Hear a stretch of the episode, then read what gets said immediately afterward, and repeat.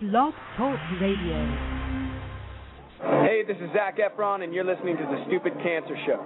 I hate you both. I've hated you ever since I can remember. I hate you, and I wish you both had cancer. Cancer? Yes, in the head.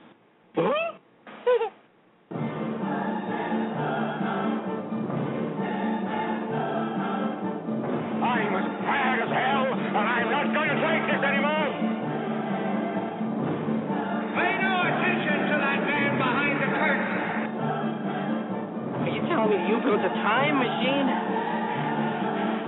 Out of a DeLorean?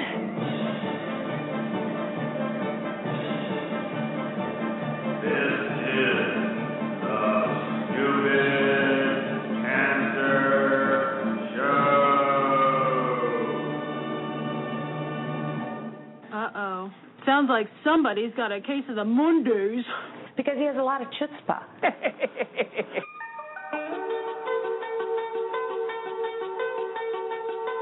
Hello there, children. Hey, hey, kids. People seem to like me because I am polite and I'm rarely late. and now, the hosts of the Stupid Cancer Show, Lisa Bernhard and Matthew Zachary. Not that there's anything wrong with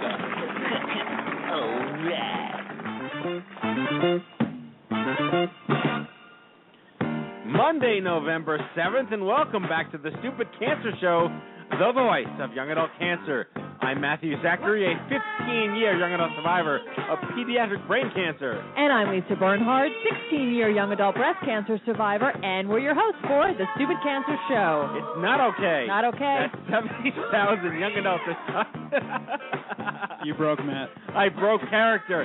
It's not okay that 70,000 young adults are diagnosed with cancer each and every year. So, got cancer? Under 40 sucks, huh? Time to get busy living, folks, because the stupid cancer show is changing the world, one chemo infusion at a time. Tonight's show, what the heck is an e-patient? Well, who's going to be telling us? Amy Tenderich. She's a patient advocate, diabetes blogger, Health 2.0 speaker and consultant, and she's the founder of Diabetes Mine. Yes, that's right, diabetes. We said it, not cancer, diabetes. And e-patient Dave deBronkart. He's a survivor of kidney cancer, national patient advocate and activist. He's a volunteer chairman for the Society for Participatory Medicine, author, blogger, speaker, and founder of ePatientDave.com, and kicking it off in the Survivor Spotlight. She's in studio here, Rachel Cappio, young adult survivor, melanoma. The Stupid Cancer Show is a production of the MC Young for This Cancer Foundation. Online at stupidcancer.com, we are not your father's cancer society, and we are bringing the cause of cancer under 40 to the national spotlight where it belongs. So welcome aboard. Another fun-filled and exciting Rob to the Hay on tonight's Stupid Cancer Show, where remission is not a cure and survivorship is all that matters. And a stupid cancer welcome to any and all of our first time listeners here on the Blog Talk Radio Network and on iTunes. Download us for free, it's automatic. As we broadcast live from the Chemo Deck, our fabulous studio in downtown Manhattan. And as a final reminder, the Stupid Cancer Show has a live interactive chat room during every show. We invite you to join in the fun, connect with our friends, and ask questions of our guests. And with that, Right. happy November. Happy November to you, Matthew. We have some great guests in studio besides the lovely Rachel Cappio, who is here this evening, our Survivor Spotlight. Hello, my dear. Hello, how are you? Hi, we Rachel. are we are joined by the wonderful, great, and powerful, fantastic Amanda Freeman. Hi, Amanda. Yes. Hi, Matt. How Hi, you doing? Great. How's calculus going? You're really getting your well. degree. You're getting your graduate degree, aren't you? Yeah. So Pretty soon, yes. yeah, Uh-huh. not that long. And and we have a very special guest. Yes, we in the do. Studio. Very first time special guest. Mhm. And may I say, it's about damn time. anyway, please welcome to the studio the one and only from the Wall Street Journal, Gwendolyn Bounds. Gwendolyn Bounds. Wendy, Wendy, Wendy. Step up to the mic. Mouthful of turkey burger. You put me on the spot, Well, it, people sound better when their mouths are full. It actually offsets how horrible I sound. Eat the mic, Wendy. It's- Eat the mic. I Yeah. love eat the mic. Your guys' studio is pretty sweet here. Yeah. Yeah. Thank you. So who owns the Wall Street Journal? I don't know who owns Wall Street Journal. Is that News Corp? All right, it's News Corp. Yes. Yeah. All right. It so is. all right. So tell Rupert Murdoch you need more turkey burgers. Rupert, we need more turkey burgers. There you go. And he and you know he's listening right now. He he, He does. is. He's an, Yeah. In fact, he is um he is uh, squeaky squeaky wheel in the chat in the room. chat room. right. Well, he he always he always listens to Wendy, just not me. The other Wendy. The other right, Wendy. his The other wife. Wendy. Right. Yes, Wendy That's right. Deng. That's right. That's right. All right, you guys have a I'm great too, show. I'm too young for this. I'm going back to eat. Okay. Okay, thanks for having me. Wendy Bounds. Yay! He, yay, the blonde in the corner. exactly. Um, he is squeaky wheel because you know why? He always gets the grease. Yes. Uh, dum dum dum. Wah, wah, Like- wah. Speaking of turkey, speaking of turkey burgers, yeah. Paul Reubens has made the news because he's apparently 50 years old and still dressing like Pee Wee Herman. yeah. But at least he stops masturbating in public now and doesn't get arrested anymore. Right, that's- As far- that's- it well, he doesn't get arrested anymore. No, but I mean, whether he's masturbating in public, we don't know. It's only medically induced now. Speaking of medically induced, Conrad, what's his face? Murray, Conrad Murray. guilty. Guilty. Yep. Well, he's only going to get up to four years though. That's not.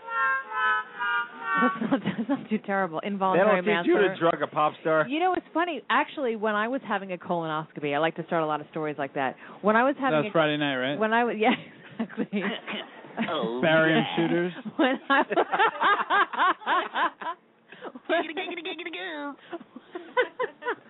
Barium now I know why we keep Kenny around. Happy hour at Lisa's house. Yeah.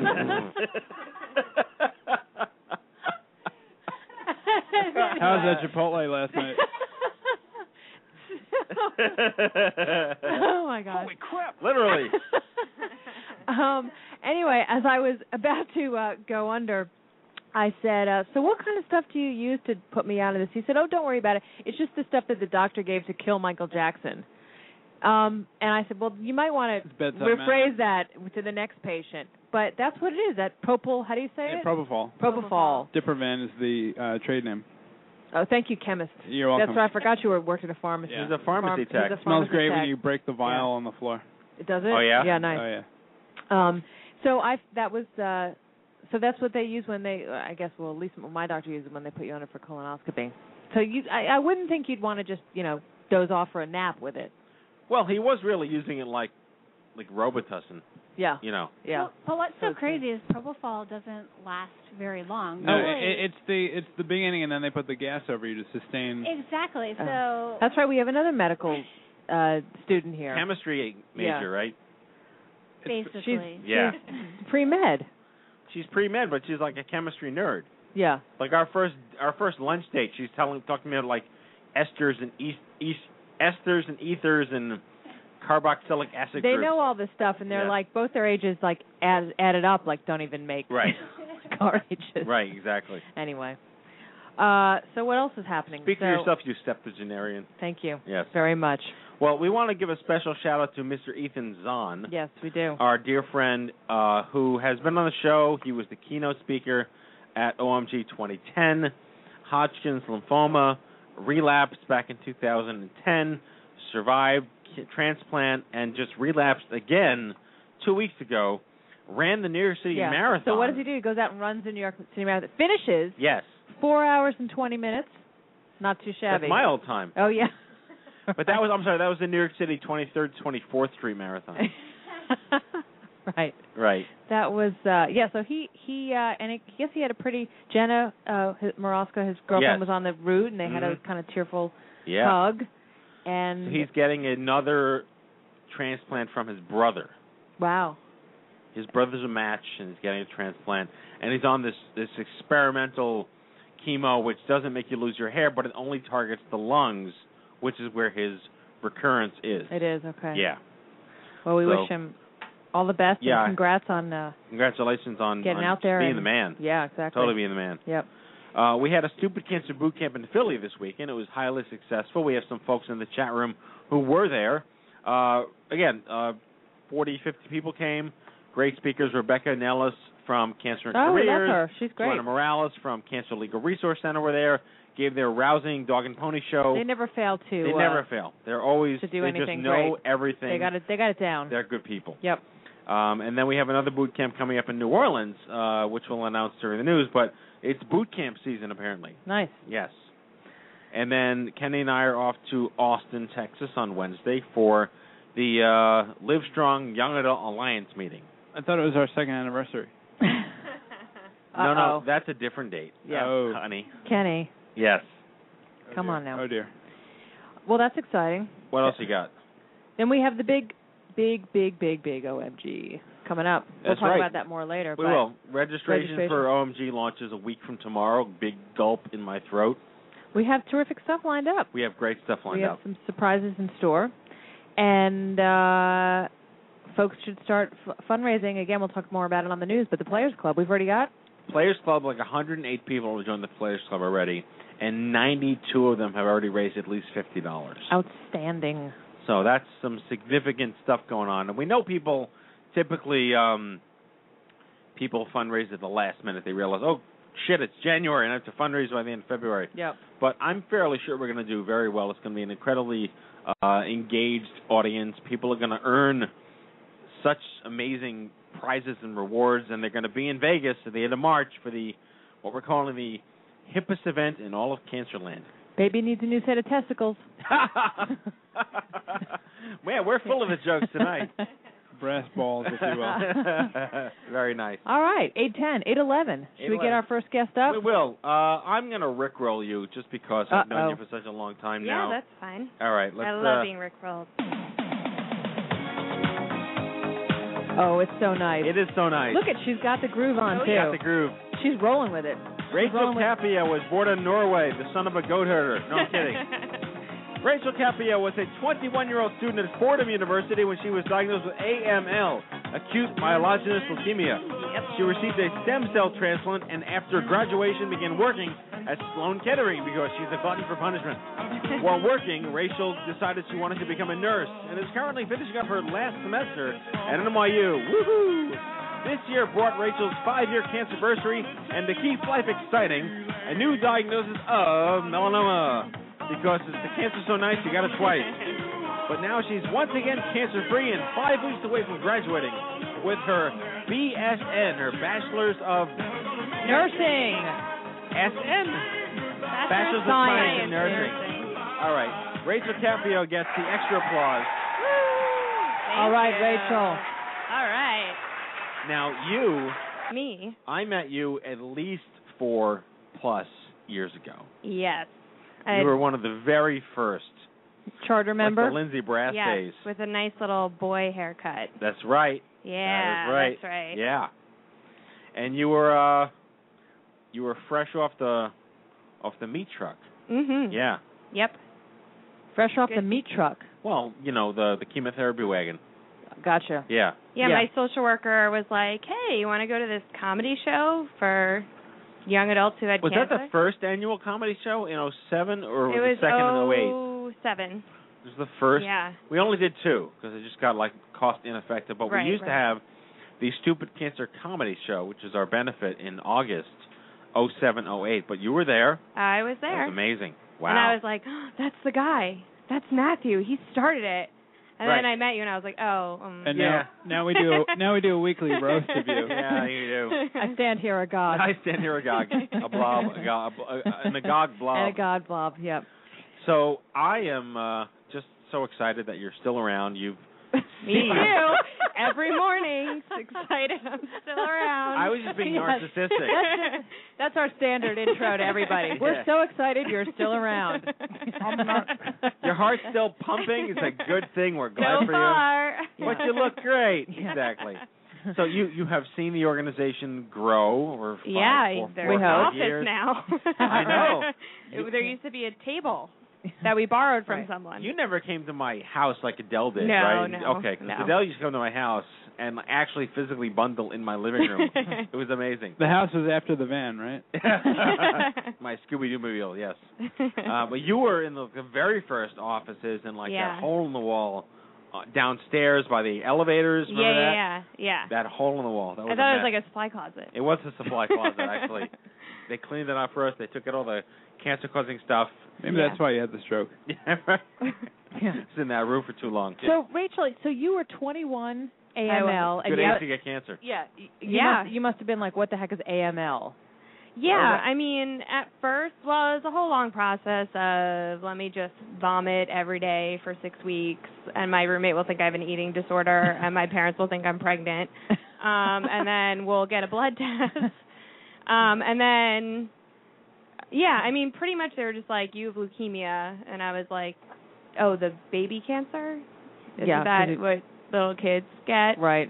Um, and then yeah, the AML didn't really come up till a little bit later, but no, the initial leukemia was kind of confusing at first. But I was like, well, I know I'm not pregnant, Yeah. Well, there's so that's Hey, hey, mom and good dad, for not now. pregnant, but yeah.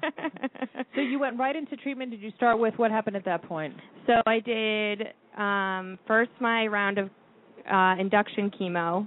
So I was inpatient for about 5 weeks. And then that actually put me in remission.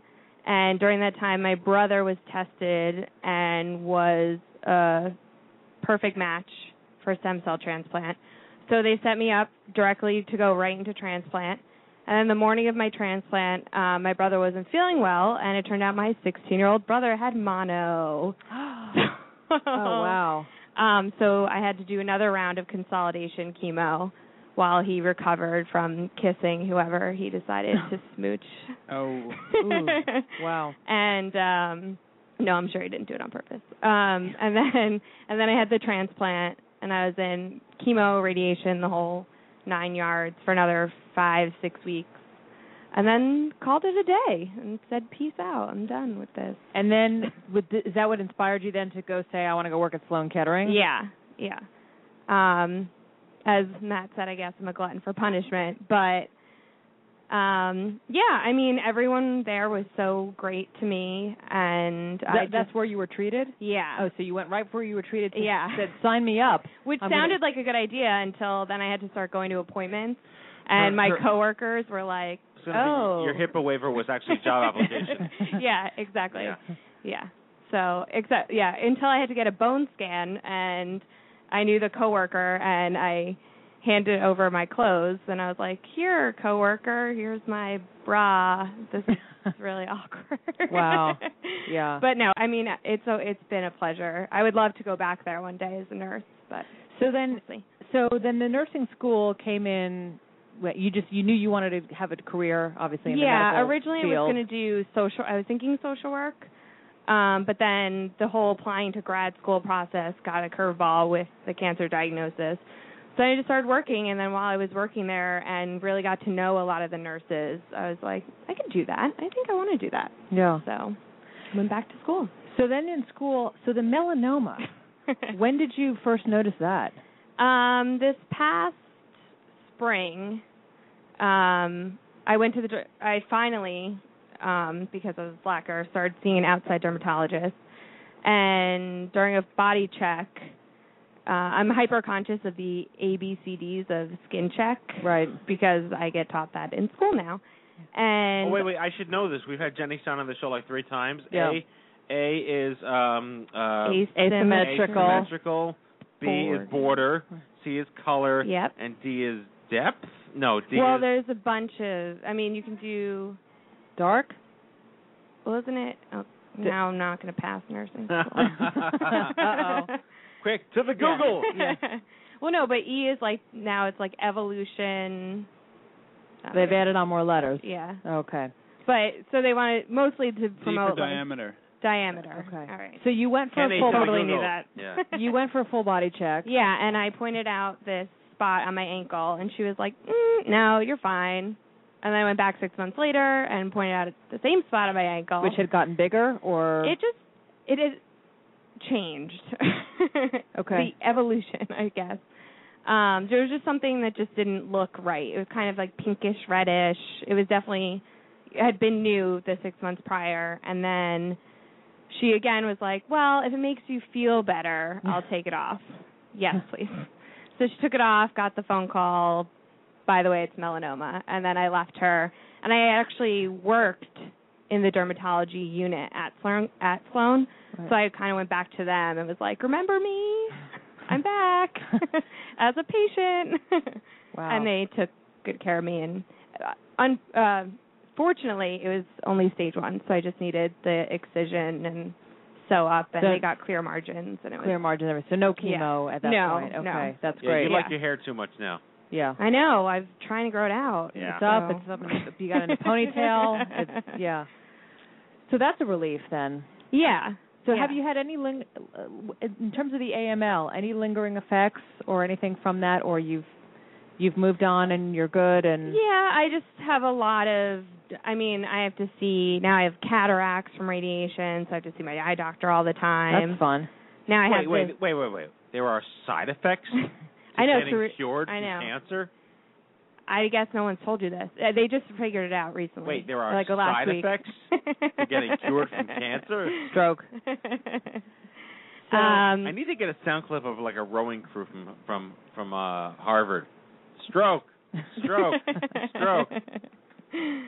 Um, so yeah, I mean, Kenny Kenny wants to say something. No yeah, comment. exactly. that's not true. You always have a comment. That is true. Save it for your uh, honeymoon, Kenny. Pillow talk. Hey.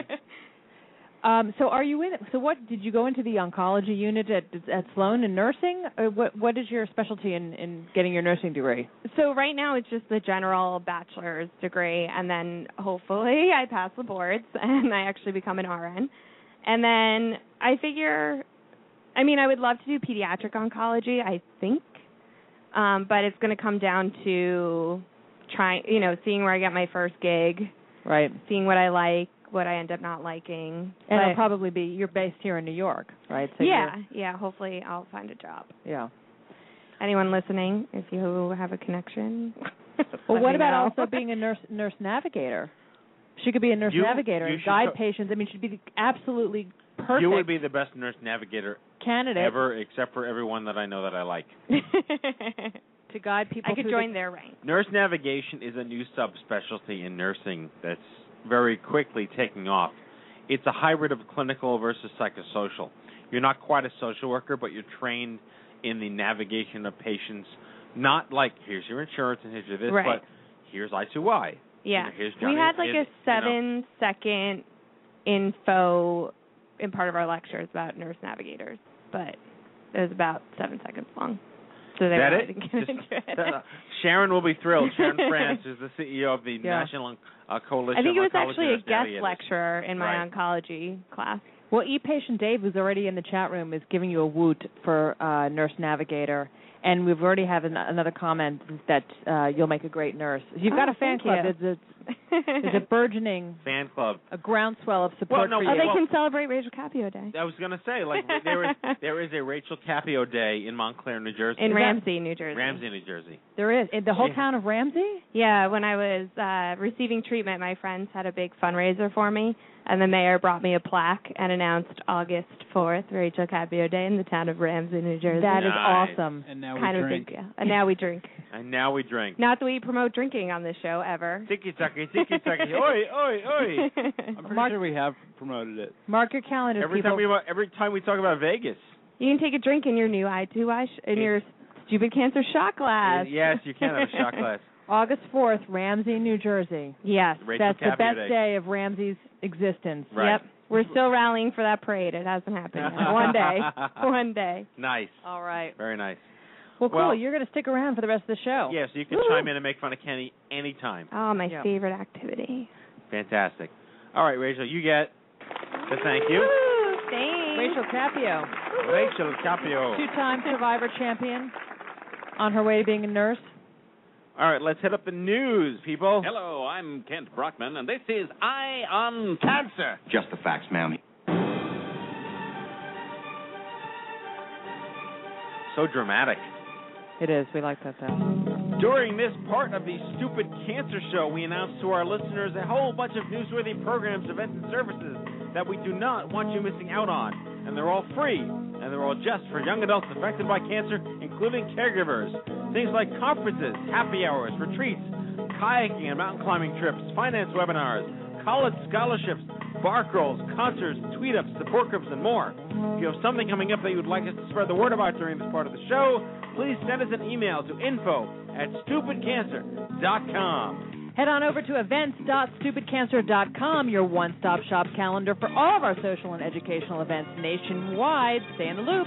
because something could be happening in your neck of the woods, and we don't want you missing out. What's going on, Kenny? Thanks, Lisa. Oh. we have a Stupid Cancer Happy Hour coming up in North Carolina on November 12th. That's in the whole state of North Carolina? Yes, the Where whole is it? state. The Triangle. Uh, we have a Super Cancer Boot Camp In the New Orleans, uh, November 17th. Uh, we have a Buffalo Bowling Happy Hour November 29th, and another Happy Hour in D.C. on the 30th. Awesome. Back to you, Lisa. so once again, a lot of drinking. All right, the Stupid Cancer forums have nearly 1,200 members. Is that right? Yeah, it went up by like 150. That's insane. Yeah. This is your premier online community to connect with survivors, if we do say so ourselves, at 1,200 net, uh, members, patients, parents, and caregivers just like you. Visit stupidcancerforums.com. Sign up with one click through Facebook. Announcing Team Stupid Cancer 2012, our official running team for the New York City Half Marathon next March. Got feet? Actually, with our crew, Under 40? with our crew, you don't need really need feet. Uh, join the hippest running team in, in Cancerland with uh, within one block radius of our office. Guaranteed entry, no lottery, low fundraising minimums, and help young adults fight stupid cancer. Visit teamstupidcancer.com today. Limited slots.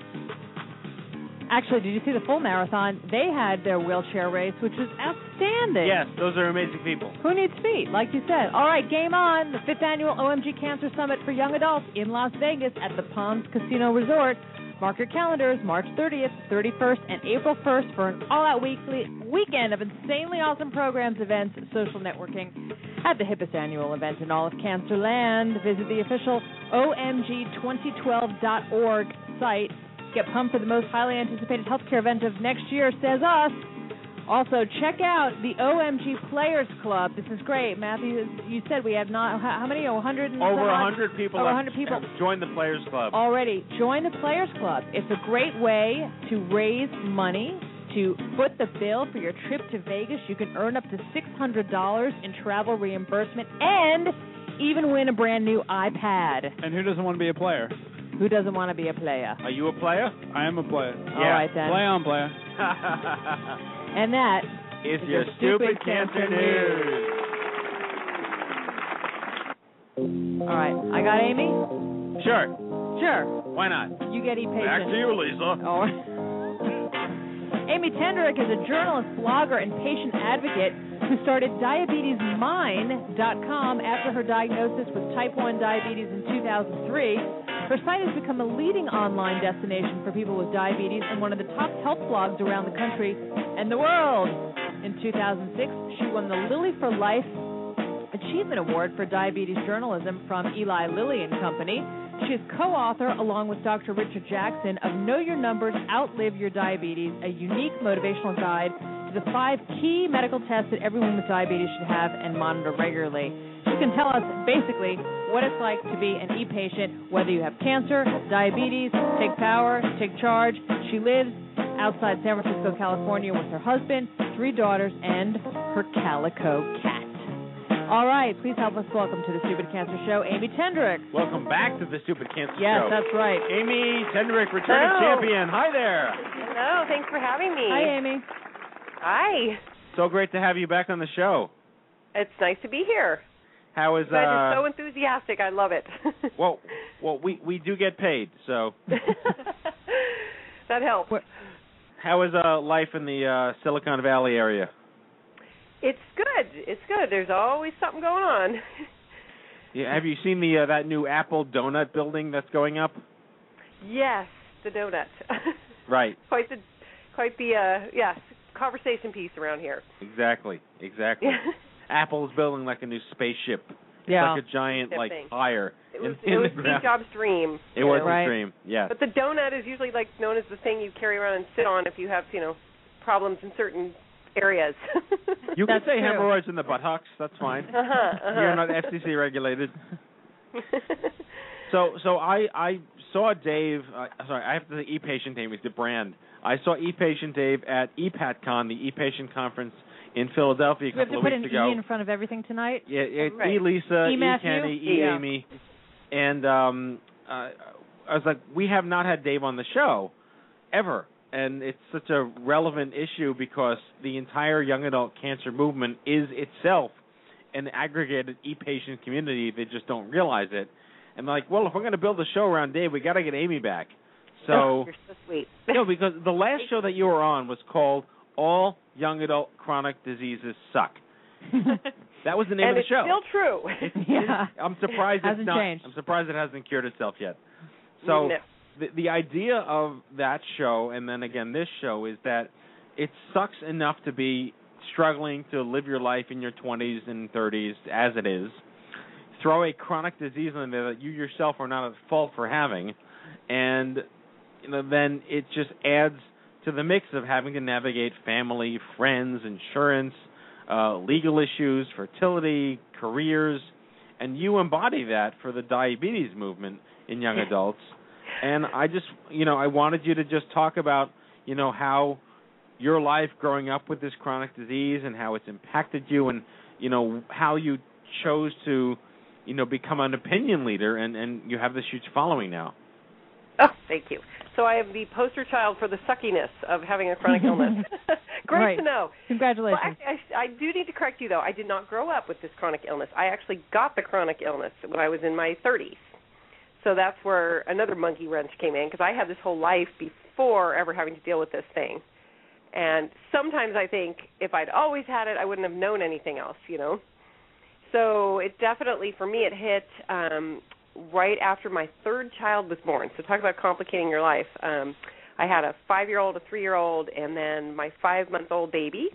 And that's right about the time where I just started to realize something was terribly wrong. I got really sick and was in the hospital for a week, um, which I know many people spend much longer there, but that was plenty for me. And uh, my life got all turned upside down trying to figure this thing out. And for me, you know, that was back in the pre e-patient community days. So I was desperately seeking someone to understand and someone to connect with, and that's how this all got started. And I started my blog basically as the site that I had been looking for and didn't find at that time.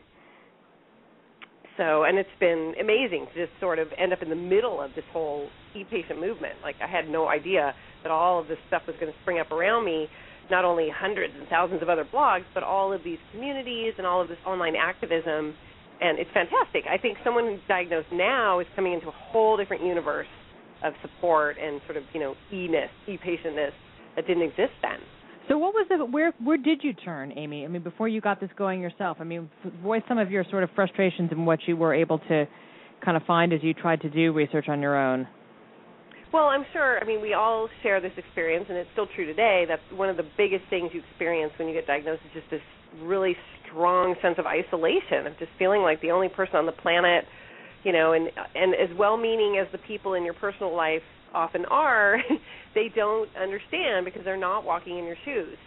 And so, um, just you know, I felt um, just kind of desperate to find someone else um, who was uh, you know an actual patient other than you know the doctors who were very nice and the nurses you know they were all very kind but I didn't think they really had a clue what it felt like to actually do this thing every day you know and um I was already a freelance writer a journalist in um technology here in Silicon Valley so of course I went to the internet thinking oh this is great I'm going to find stuff and at the time, you know, I, I Googled something about diabetes. I think it was foot care because I didn't really understand what the feet had to do with the rest of it and I got like 1.3 million hits on Google.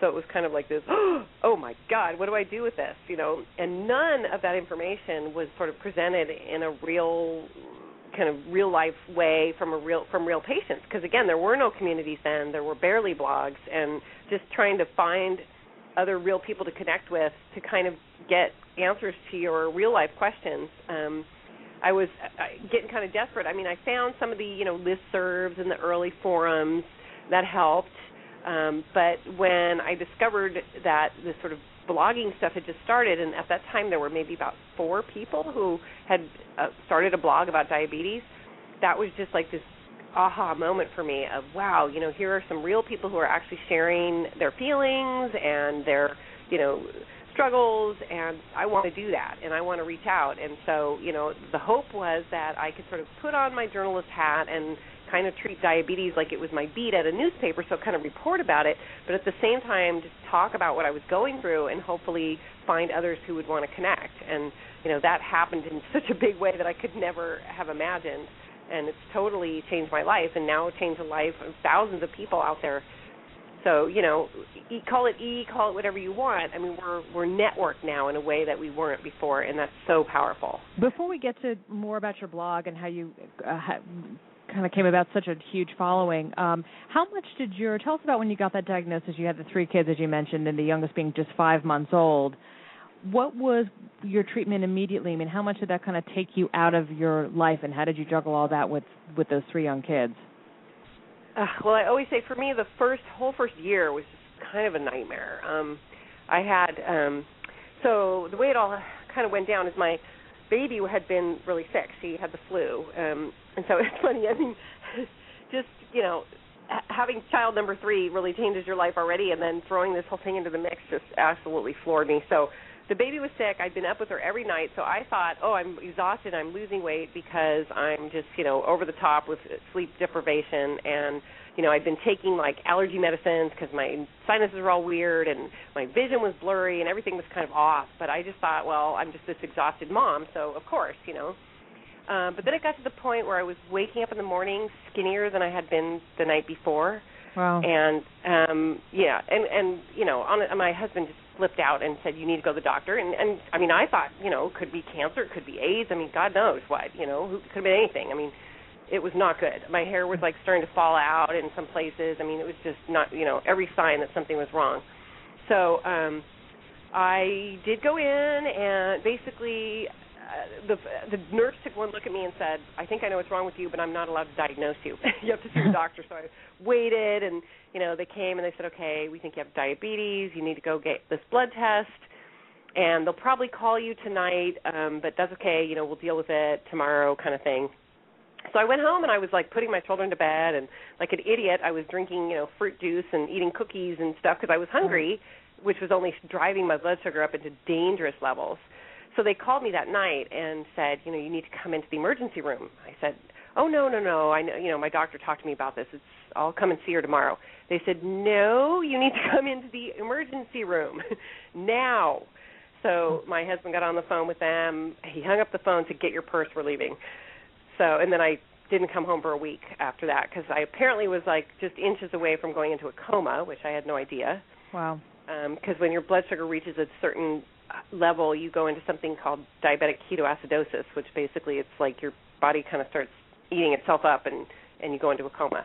So I was very lucky that I actually just barely missed that because some people actually get diagnosed by going into a coma. Yeah. Not good, you know. So, um, but you know, I was there, and they, because of my age, I was 37. They said, "Oh, you have type 2 diabetes." I thought, well, that's weird because I look like I've just been liberated from a concentration camp. Yeah. I mean, I was literally looked like a skeleton. And um they gave me some oral drugs which basically did nothing, but then they also gave me in the hospital they're kind of notoriously bad at dosing insulin because they really don't know, you know, kind of what your sensitivity is to it. So they gave me shots and shots and shots overnight trying to get my glucose down, my my blood sugar down, and eventually I almost went into insulin shock. So it's like totally overtreated, you know. You are a And that- fun date. I know, seriously. And that was kind of the story of my whole first year because they sent me home with this totally antiquated, like this literally like Xerox paper that said, you know, you should take this much insulin, which at the time was absolutely insanely too much for me. So I literally after every meal, I was I felt like I was having a nervous breakdown. I'd start shaking, I was having heart palpitations, I'm sweating, I was just freaking out. And here I have these three little kids. I'm like afraid to leave the house with them. Right. You know, I'm not, Yeah. I'm not going to get behind the wheel with these kids. You know, it was horrible. And like every meal, I was really upset about like, can I actually eat this? And you know, and you just feel like you're doing it wrong. I mean, you know, you had the thing for- about I'm sorry. You, you- so you had this for about a year then, essentially that went on. Is what you- So this, I got diagnosed in 2003. So for that first year, I mean, my again, my baby was really small. The other two kids, I had three kids under five, so I was a little busy, um, and I was actually still working, believe it or not.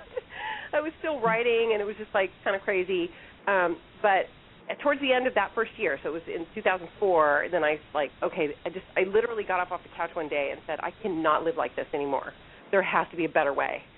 And that's where I just like, you know, I literally went to the internet and ordered like a medical ID bracelet because I said, okay, I'm I'm not going to worry anymore about being sort of, you know, labeled as a diabetic or that people might see that I have some illness. Like I need to wear ID because I might pass out, you know. Yeah.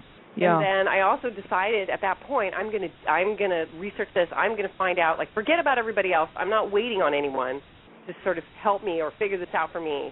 I need to just take this into my own hands. You know, it was kind of that turning point for me where I just said, you know, no more. Like I could, you know, I thought it was kind of where I sort of, I guess, sort of melded my personal life and my professional, uh, you know, work ethic of saying, okay, I'm going to treat this like my job, and I'm just going to like, I need to research this, I need to figure it out, I need to do something about it. You know, so maybe that's that sort of moment, that e moment, right, where you just decide, like, I'm, I'm not going to take E it moment. anymore. That's right. Yeah, it's your how e did- moment. You know. So how did you get at this point? I mean, had you met other young adults, or how did you tap into? How did people know about you? Did you? How was it promoted? You through your well, career as a journalist? So one of the yeah, one of the really meaningful like again, part of the turning point for me was I I had a friend of a friend, so I had vaguely knew that one of my friend's friends was this woman, this young woman with diabetes. So I had contacted my friend and said, "Can I get in touch with that other woman and maybe we can meet for coffee or something?" So I met up with this woman in a local cafe, and she was younger than me. She was like in her 20s, and she had a good job. She had a really nice apartment in San Francisco and a boyfriend, like a fiance, and she was doing all this stuff. And she'd had type 1 diabetes since she was young. And she just talked to me about like, you know, yeah, it really sucks and this is hard and that's hard and you know, this is how I deal with it and sometimes I screw up and you know, and I just looked at this woman I thought, you know, if she can do this, so can I, you know. It was so empowering in a way to just meet another person you know, just this really together woman. But at the same time, she was saying, you know, it's hard. you know, Yeah. it does suck. And it was just a great like reality check for me. And I thought there's got to be more people like that out there. So I just started kind of networking the heck. I figured, again, treating it a little bit like a job. I thought, well, I'm going to reach out to people who are kind of well known in the diabetes industry, whether they're like authors or doctors or whatever. And I decided that I would attend um, some of the industry events. Um, I'm trying to remember how I started meeting patients. I guess I mean there was a couple people, like I said, a very few people who were doing blogs, and I definitely reached out to them. And then I started, you know, going to these events. I even went to some local support groups, which was hard for me at the time because I had to get a babysitter and pay them, and it was like a big, you know, event to leave the house in the evening. Um, but you know, just the more you network, the more you you know bump into people, right? And then people would say, "Oh, you should meet this person. You should meet that person." And soon, in addition to meeting doctors and um, you know people who are authors and and kind of luminaries in the in the industry, I also started meeting people who were patients, and it I also discovered, thankfully, that there are a lot of people who work in pharma and and other aspects around diabetes who actually have the illness, and they're there because they're passionate about it. Amy, let me But let me hop in and ask you a question. Let me just ask you a Okay. question. Um, going back to the idea of, uh, and we have to wrap in about three or four minutes. Uh, the idea of the the patient support community for itself. You know, one of the things that I found most ex- exciting about what what my organization has done is it gave young adults with cancer uh, the idea that there are other people out there that they can have get peer support with and share ideas with. Have you seen that happen in the young adult diabetic community? Absolutely. There's been a huge just upswell of um you know, in particular people in that um age group and I'll tell you why. The two big organizations for diabetes were the American Diabetes Association, which mainly represents like adults with type 2, which is kind of a different world in a way. Right. Yes. And then there was JDRF, which is the Juvenile Diabetes Research Foundation. And at that time, they had really nothing for people over 18. It's kind of like you grow up in this organization and then you kind of get dumped out on your butt when you turn 18. It was really bad, you know. So a lot of young people, either newly diagnosed or longtime diabetics, who just were like, "Oh my God, I'm 20 now, or I'm 25, or whatever. I, I'm, you know, I want to connect with people." So there's now um, JDRF in the last year started their own online community called Juvenations, and then there are others like um, YoungDiabetics.org and Diabetic Rockstar and um, uh, uh, what is, is it? Diabetes Sisters is one specifically for women with diabetes. So Um, these they're born out of the patient community. Absolutely, these are Right. all patient patient driven, um, you know, communities specifically for um, kind of young adults. Um, there's a really cool group out of Australia called Reality Check. Um, there's a, there are several groups here in the states that focus on um, kind of athletics and sports with diabetes, which is a special challenge because you have to figure out how to manage your blood sugar so you don't pass out in the middle of taking a hike or something. Right, right. Um, so yeah, there's been a huge upswell in that, and I love the fact that um, I was at a conference recently where they were talking about the whole e-patient movement. They were talking about networked patients as opposed to e-patients, and I, to me, that's kind of the crux of it. I mean, not everyone is out there to sort of challenge authority, but being networked, you know, being in, feeling like you're part of this community, you know, through the online world, and then also hopefully that enables some in-person um, connections as well. Just being networked makes people, you know, helps us be more informed and just feel more personally empowered, and not have that sense of that strong sense of isolation that I think was crippling people for so long. Amy, I want to jump in and, and just ask you something before we wrap real quickly. Um, Steve Jobs recently passed away, and, it, and I just was look, you know looking at your blog that you had written an open letter to him a few years back for people who are kind of um, gadget dependent, but not in terms of iPods and iPhones, but for health related reasons. That you were calling for sort of a redesign. Can you quickly tell us, did anything ever come of that? Have things advanced? Tell us what that was about, So and, asked, and has anything um, advanced in that area? Oh, absolutely. I'm so glad you asked. Um, so that's one of the huge advocacy campaigns that I've worked on for the last three years, four, almost four years now. We launched an, an innovation competition called the Diabetes Mine Design Challenge based off of that post and the reaction that it got. And it was underwritten by the California Healthcare Foundation, and we got IDEO Design involved, which is like this world-renowned design firm Right. and um, medgadget.com, which is another site that's um, sort of like the Engadget of the medical world, all the new emerging technologies. So it's this big open crowdsourcing, um, you know, design competition online. We've got hundreds of, comp- of, of submissions from all over the country and all over the world. Um, top universities, Berkeley, MIT, Northwestern, um, just tons. I mean, it, it's been amazing. And actually, this year, just uh, back in, in September, we hosted a Diabetes Mine um, Innovation Summit at Stanford campus as kind of an, an extension of the contest. So, I mean, it's been kind of my personal mission to kind of shake up the medical device design world, Right. make these medical devices more, you know, like the amazing consumer desi- devices out there, and to merge them with smartphones and you know iPhones and all that stuff. Because literally, the stuff was so clinically driven and so much like designed for use in a hospital. Yeah. But people with diabetes with type one, typically we, I mean, we live off of these devices, the glucose meter and the, the insulin pumps, which are attached to your body. I mean, 24 hours a day. You know, it goes where you go, bathroom, bedroom. You know, it so needs been better so, design. So, so where does it so where does it all stand now in terms of redesigning well, these? so things have changed a lot in Yeah. um, in in that world, and you know, I like to think that some of the work we've done has really helped push that agenda. There was a um, so we got a ton of press coverage um, in the blogosphere and also in the mainstream press about this effort. And there was a story last year in the Chicago Tribune, um, and the headline was "Lighting a Fire Under the D- Medical Device Industry."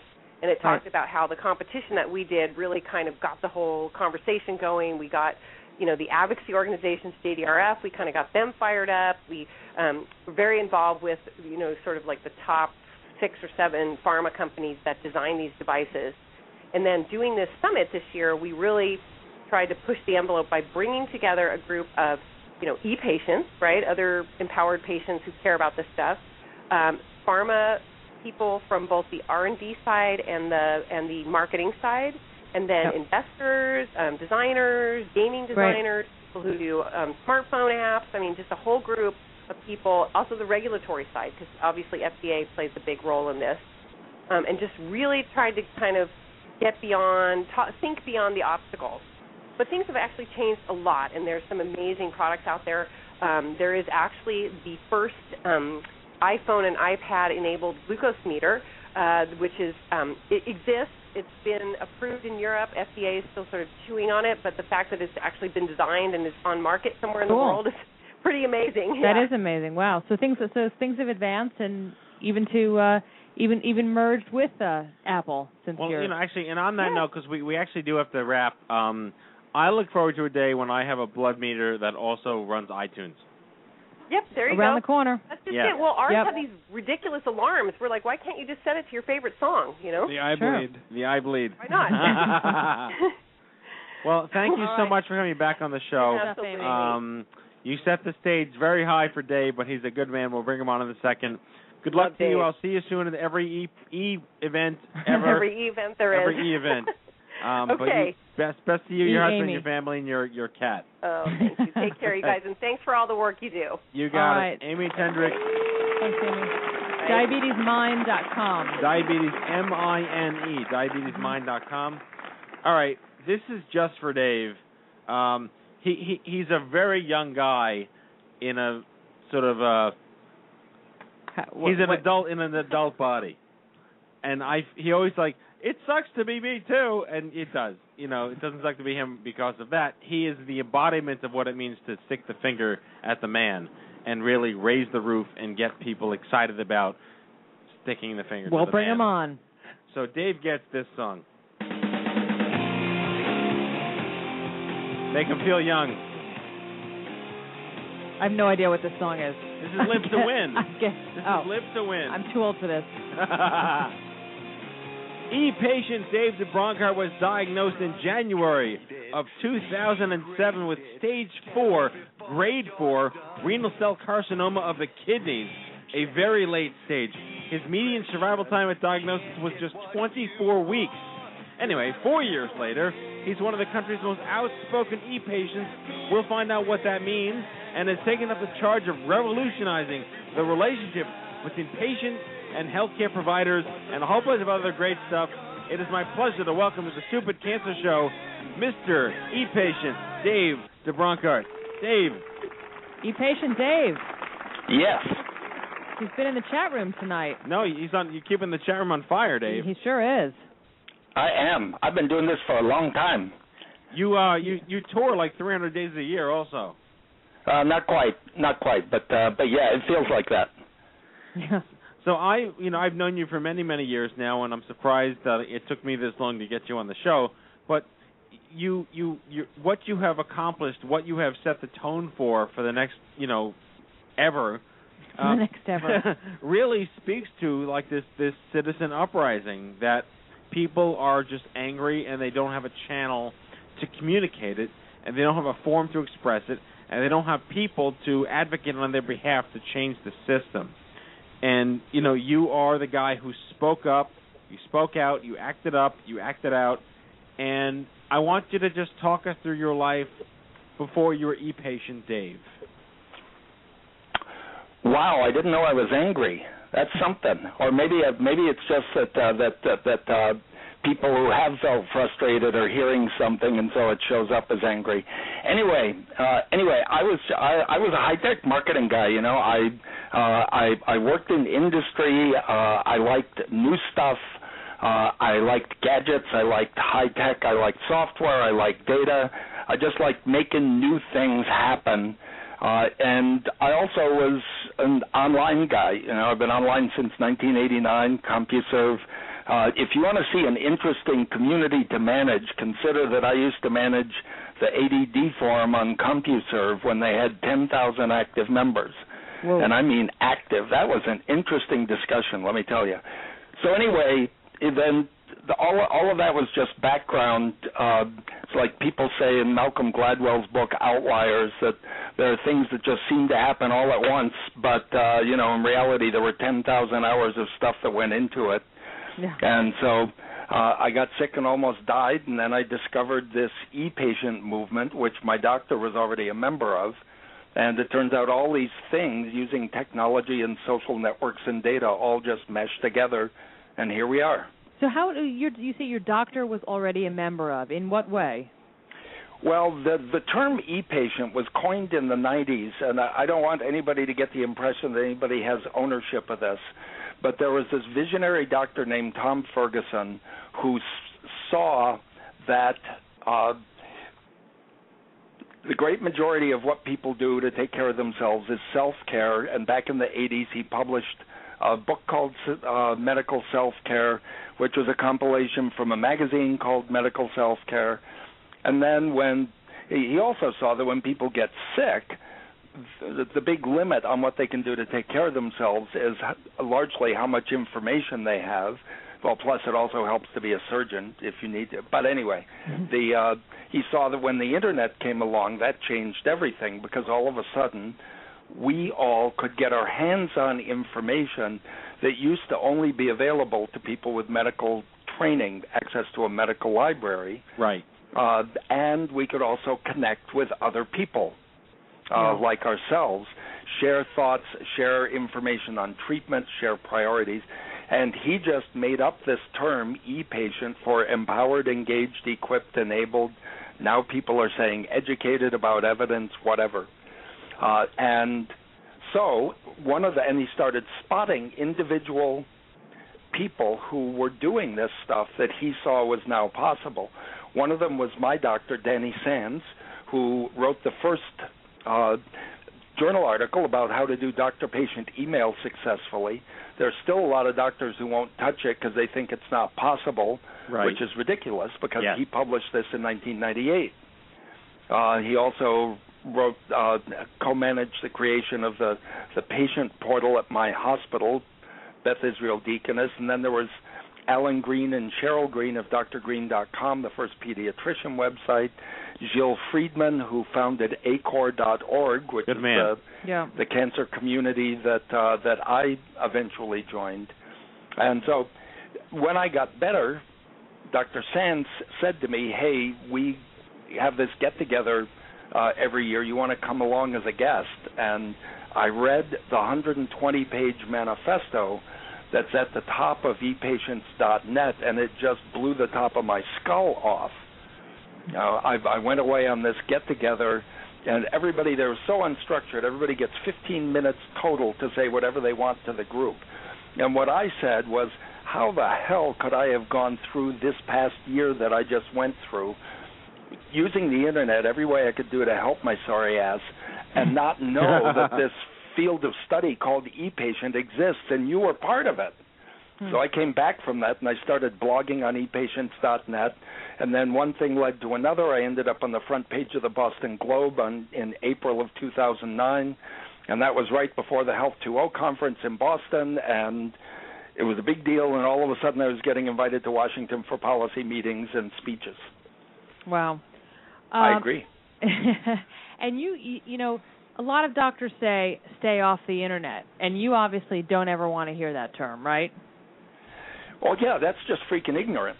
I mean, I, I understand. See, here's the thing: back in the in the '90s, in the in the '80s, right? Like the the AMA. The thing is, the AMA can be awfully outdated.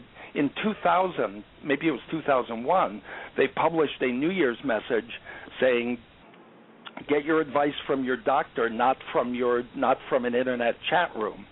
Well, so consider this three out of four patients with my disease never hear about the treatment I got, which is the only thing that can produce a cure.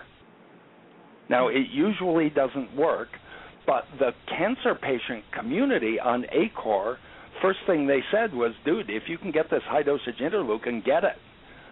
Yeah. Uh, not everybody qualifies, but it's your only chance at a cure. Um, and it turns out that a lot of the in- information in the the vetted medical databases is a full 10 years out of date.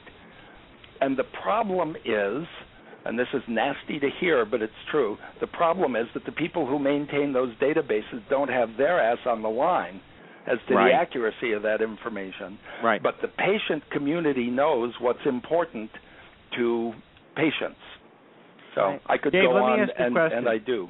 What what has been summarily the, the general reaction from the allopathic medical community to this patient uprising movement? Have they been receptive? Are they willing to change? Has there been shifts in policy? Have and and has there been any sort of tangible evidence that it is inherently improving patient experience? Without question now the reaction i get when i give my speeches and i have i've had 150 events in the since january of last year the reaction i get when i give my speeches now is far more open minded and i'm no longer viewed my message more importantly is no longer viewed as something from the patient ghetto um, I'm becoming a marquee keynote speaker now, and the really good thing is that people now are starting to not just want to hear the message, so they can like go back and like poke at this idea with a stick and see if they can turn it over or something. But people are saying, so what do we do to get to work on this, to actually put this into practice? So I don't know if the idea of nurse navigator that was mentioned earlier uh, is exactly the same as this, but one thing that's come about recently, everybody knows there's crap on the internet, right? But there's also gold. So this is like panning for gold. Uh, I'm fond of saying I found my wife on the internet in 1999, but before I met her, I went through some suboptimal search results. So we know there's good medical information out there if you know how to find it, but how do you teach people now to filter the gold from the garbage? And that's where I'm starting to think maybe in this concept of the patient centered medical home of the future, maybe there's a new role which is the uh, an information coach, and maybe that can be one of the jobs of the nurse navigator. to help them mine through everything that's out there. Well, the nurse navigators are like like e providers, if you would. You know, they're the ones that recognize what the e patients are saying. And I I'll go back to like what I said at the, at the, top of the show, which is that you know we represent a an inordinately influential you know social movement of young patients and Yep. survivors and caregivers. I would have never thought to consider them like an e-patient, but in a sense, that's really what this is. And and Amy's no different within the young adult diabetes, you know, movement. Uh, they're all empowered, act up patients that want change. How do you think the two interplay between advocacy and e-patient? how do they well i mean they're completely they're completely harmonious the the advocacy in all directions the the work that i try to do is uh in my talks is make the case that it's not a failure on a doctor's part if a patient or a colleague has seen an article that they haven't seen uh you know years ago it used to be that a doctor would get beaten up for not knowing something that somebody else knows much less uh uh, you know, a patient. So I, I try to speak. Uh, I, I present the evidence that there's uh, that, that will crack through the cultural obstacles. Uh, I Well want to say, by the way, when Amy mentioned networked patients, this gang of e-patient crazies in 2009 decided to form a society for participatory medicine. Now, if it had been up to me, I wouldn't have called it that because you know the main criterion for membership in the Society for Participatory Medicine is you have to be able to type it without typos. but the the definition they put up is quite apt. It said it's a movement in which networked patients shift from being mere passengers to responsible drivers of their health. Okay, the, the old model is that a patient is like a car in a car wash. You put the patient in, it does nothing, and you do things to it. In the new model, we are helping to define, in some cases, even defining what care is. That's one of the reasons that I think that Amy and people like her are the uber e-patients Right. because they've gone beyond just being engaged in the care transaction. They're taking the next step to saying, look, you guys, the whole system isn't doing what we want. And just, I know we've got to wrap shortly, but uh, consider that one of the most essential truths about the dysfunction of healthcare these days. I've worked in several industries and I've been through different quality improvement movements. This is the only industry I've ever seen where the definition of quality doesn't start by sitting down with some customers, in our case patients, and saying, "Look, what do you guys like?" Okay, and that's what Amy's starting to do, and it totally rocks. Dave, let me ask you one quick question. Can you talk to our listeners about the what is the Society for Participatory Medicine?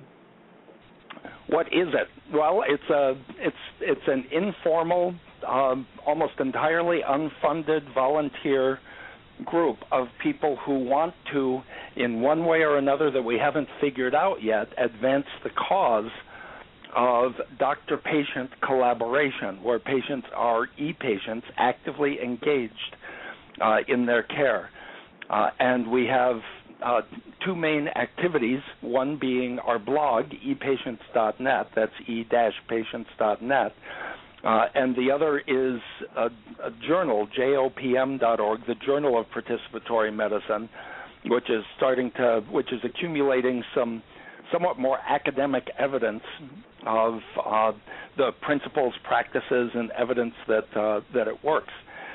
And uh, we have a policy chair, a guy named David Harlow. He's a lawyer and blogger in the Boston area who participates in uh, policy discussions in Washington and gets into some of the geekier legalese things. We have uh, one of our members is a liver transplant patient by the name of Donna Cryer, who also is the official FDA patient representative uh, located uh, in Washington and we're making it up as we go along. There's no roadmap for this idea of having a uh, a medical society for doctor-patient collaboration. One Mm-hmm. thing significant, though, that I think is really a signal moment in the history of healthcare, is that when they incorporated in 2009, they saw that even though this is a real medical society, it wouldn't do to have it be run by just the doctor, so they elected a doctor and patient as co-chairman. Oh, and good. that happened to be yes, you know, my pa- my doctor and me. So Your doctor and you. yes, so I went from almost dead in 2007 to chairman of a medical society in 2009. Isn't it fun to prove them wrong? It's fun to prove them wrong. This is oh yeah, it's like ninja cancer. And I, and as and as I saw as I and before we wrap, uh, by the way, you're not going to get away without rapping yourself because I've seen video of you rapping. Oh, Dave, Philadelphia will never be the same. So you're, you're gonna, Philadelphia will never be the same. Right. Oh that. Oh well, that when I was when I was rapping with Celia. Yes. Well, I Celia saw- Chukat. I saw Oh yeah, well at I was TED- just beatboxing. You know what really rocked was at TED Med a week that's and a half I, ago. Did what you I'm hear talking about about. I saw the I saw the TED. That's what I'm talking about. The TED Med video. When you Well, no, I was uh, well. That I I wasn't at TED Med, but or you at, were at TED one of the TED talks. I was at TEDx.